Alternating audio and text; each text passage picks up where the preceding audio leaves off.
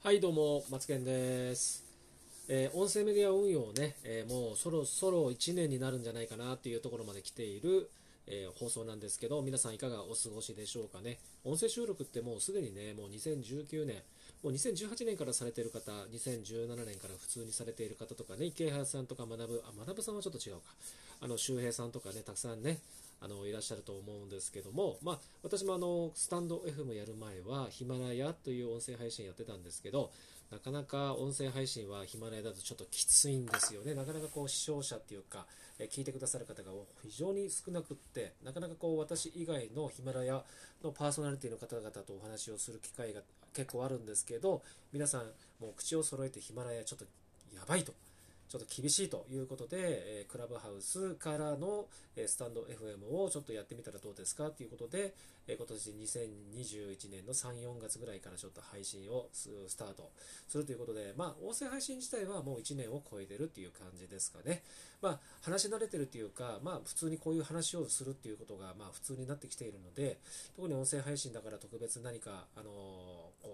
こ、だわるものとか緊張するものとかっていうのは特にないんですけどただねあの音声配信に関して言えることっていうと、まあ、結構この音声配信だけで、えー他の方もですね私もしています。私も今もうすでに、えー、と登録者数も結構いるしマネタイズもできていますってお話をすると結構刺激になるので私もねこの、えー音声配信1年先に2年先3年先の自分の未来を変えるために今粛々とね、まあ、配信を継続しているっていう風な感じでございます。で話す仕事とね、えーとあと書く仕事で、まあ、収益を上げている。特にまあブログとかね LP とかでね、まあ、コンサルと私の方のこうライティングっていうところであと最近始めたのがメールマガメールマガジンを、えー始めてみました。でターゲットはですね自分史上最高のビジネスオーナーになるということで、まあ、個人事業主で、えー起業家会社経営の方々の悩みをですねマインドとかですねそういったものでこう解消できるような形で、えー普段のまま学びが変わるしで出会いも変わるし、まあ、人生も変わるということでね、えーそれをすることによってたくさん作業をすることによる時間投下時間が結構かなりハードな、えーことだけで、えーそれにしてはなかなか収益上がらないなっていう方々向けにですね働く時間を半分にしてそれでもなおかつ売り上げは2倍にするっていうねそういったあの、えーマネタイズの方法とかっていうこともですね配信しておりますので、えーご興味ある方は私のプロフィールに、まあ、この、えーリンクもですねこの放送のリンクにもちょっと貼っておきますので、えーメールマガジン、えを、え聞いていただけると、え視聴、えーと読者になっていただけると、えほぼ毎日届くような形なので学ぶことができるし、え今回、え期間限定で、え動画のマニュアルをプレゼントするっていうことで今日2本ですねちょっとあの収録しておりますのでぜひえリンクを開いていただけるとですねメールマガジンに、えー登録してくださった方々に向けた動画配信っていうのを、えーリンク貼ってありますので視聴できますのでね、えーものすごく、え参考になる動画に仕上げてますのでよろしくお願いします。私がねコンサルをしている時の、え収録でもあるんですよね、えーぜひね、え皆さんえープロフィールにリンクメルマガの登録をしていただけると嬉しいかなと思っております。はい。ということで、ではね、本題、ちょっと長くなりましたけども、入らせていただきたいと思います。皆さんね、ビジネスする上で、お客様の声とかっていうことを拾うっていう大事だっていういろいろなことところからも聞いてると思うし、お客様の声で大事じゃないですか。で、そこでまあニーズを汲み取るとかいろいろありますし、今回の放送はリサーチですよね。で、相手をリサーチしていることを知らせないで、しかもこっそりリサーチするための聞き方っていうのがあるんですよ。それテクニックをね、ご紹介したいと思っております。じゃあね、相手にリサーチをしているっていうことをまず気づかれないようにこっそりするって、これなかなかこう難しそうだなと思うかもしれないんですけど、方法があるんですよ。テクニックをお知らせいたします。まずね、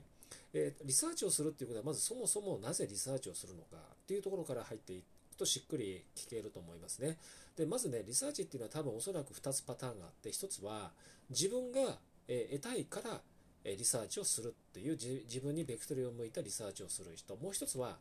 自分は当然なんだけども相手にもメリットを、え感じ取れるように相手目線でリサーチをするっていう風なやり方2つパターンがあります。この放送はどちらかというと2つ目の相手目線のリサーチ方法ということでしかもこっそり相手にリサーチということを知られないで、えーえー生の、えーね、声をリサーチできるっていう風な方法のテクニックです。えー、早速ね、結論から申し上げるとどういうことかというと、相手にメリットを与えるリサーチ方法、特に例えば、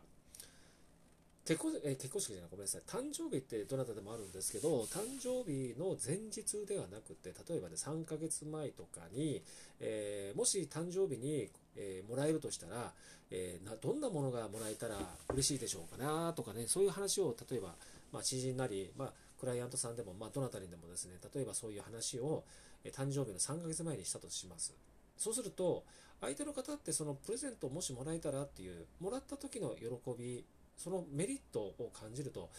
えー、と意外とその質問に対して普通にこう答えるんですよ。で、例えば何々が多いなとか、何々最近あの、ね、欲しくなったし、こういうものがあったらいいなっていうふうに、自分があのこの商品を手に入れた時の喜び、感じ方、将来の未来とかっていうのを感じ取れるものを言ったりとかするんですね。もちろんお金が欲しいとかいう方もいらっしゃると思うんですけど、それは置いといて、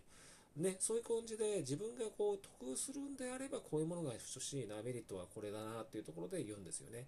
で、それをするとあこの、実はこれリサーチをしてるんだけど、リサーチをしてるっていうことバレてないんですよ。で、こっそりリサーチされてるっていうことは相手はわかんないんで、自分が今欲しいものを言いますね。で、まずそれが1つ。で、それはもうポイントは先ほども言いましたけど、相手の目線、相手がどんなメリット、を、えー、感じ取れるかということをまず与えてますよね。で、それで自分が欲しいリサーチ、本音の声っていうことを聞こうとするっていうことがこの順番なんですよね。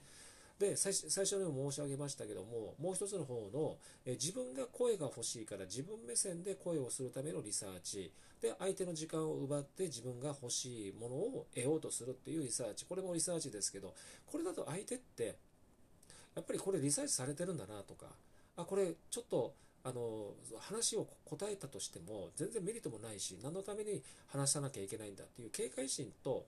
でで答える必要がないというねブロック。ね、えー、そしてまあよく言うシャッターを閉められてしまったり心を閉ざせてしまったりとかっていうことがありますのでまずは相手にとってメリットを与えてそこで、え、得た本音から、え、聞き出すっていうふうなその順番が大事だよっていうこれがねまず相手様まあ相手をリサーチしていることをね、知らせずに、こっそりリサーチするための、えー、聞き方のテクニックっていうお話でした。えー、ね、参考になっていただければと、あの、嬉しいかなと思っておりますので、この辺のところの記事もですね、メールマガジンで投稿しておりますので、もっと具体的にね、あの、投稿しておりますので、書いてありますので、ぜひね、ご興味ある方、メルマガ、そしてオンラインサロン、この2パターンご注目していただけると嬉しいかなと思っております。はい。ということで、またの放送でね、お会いいたしましょう。それでは、バイバイ。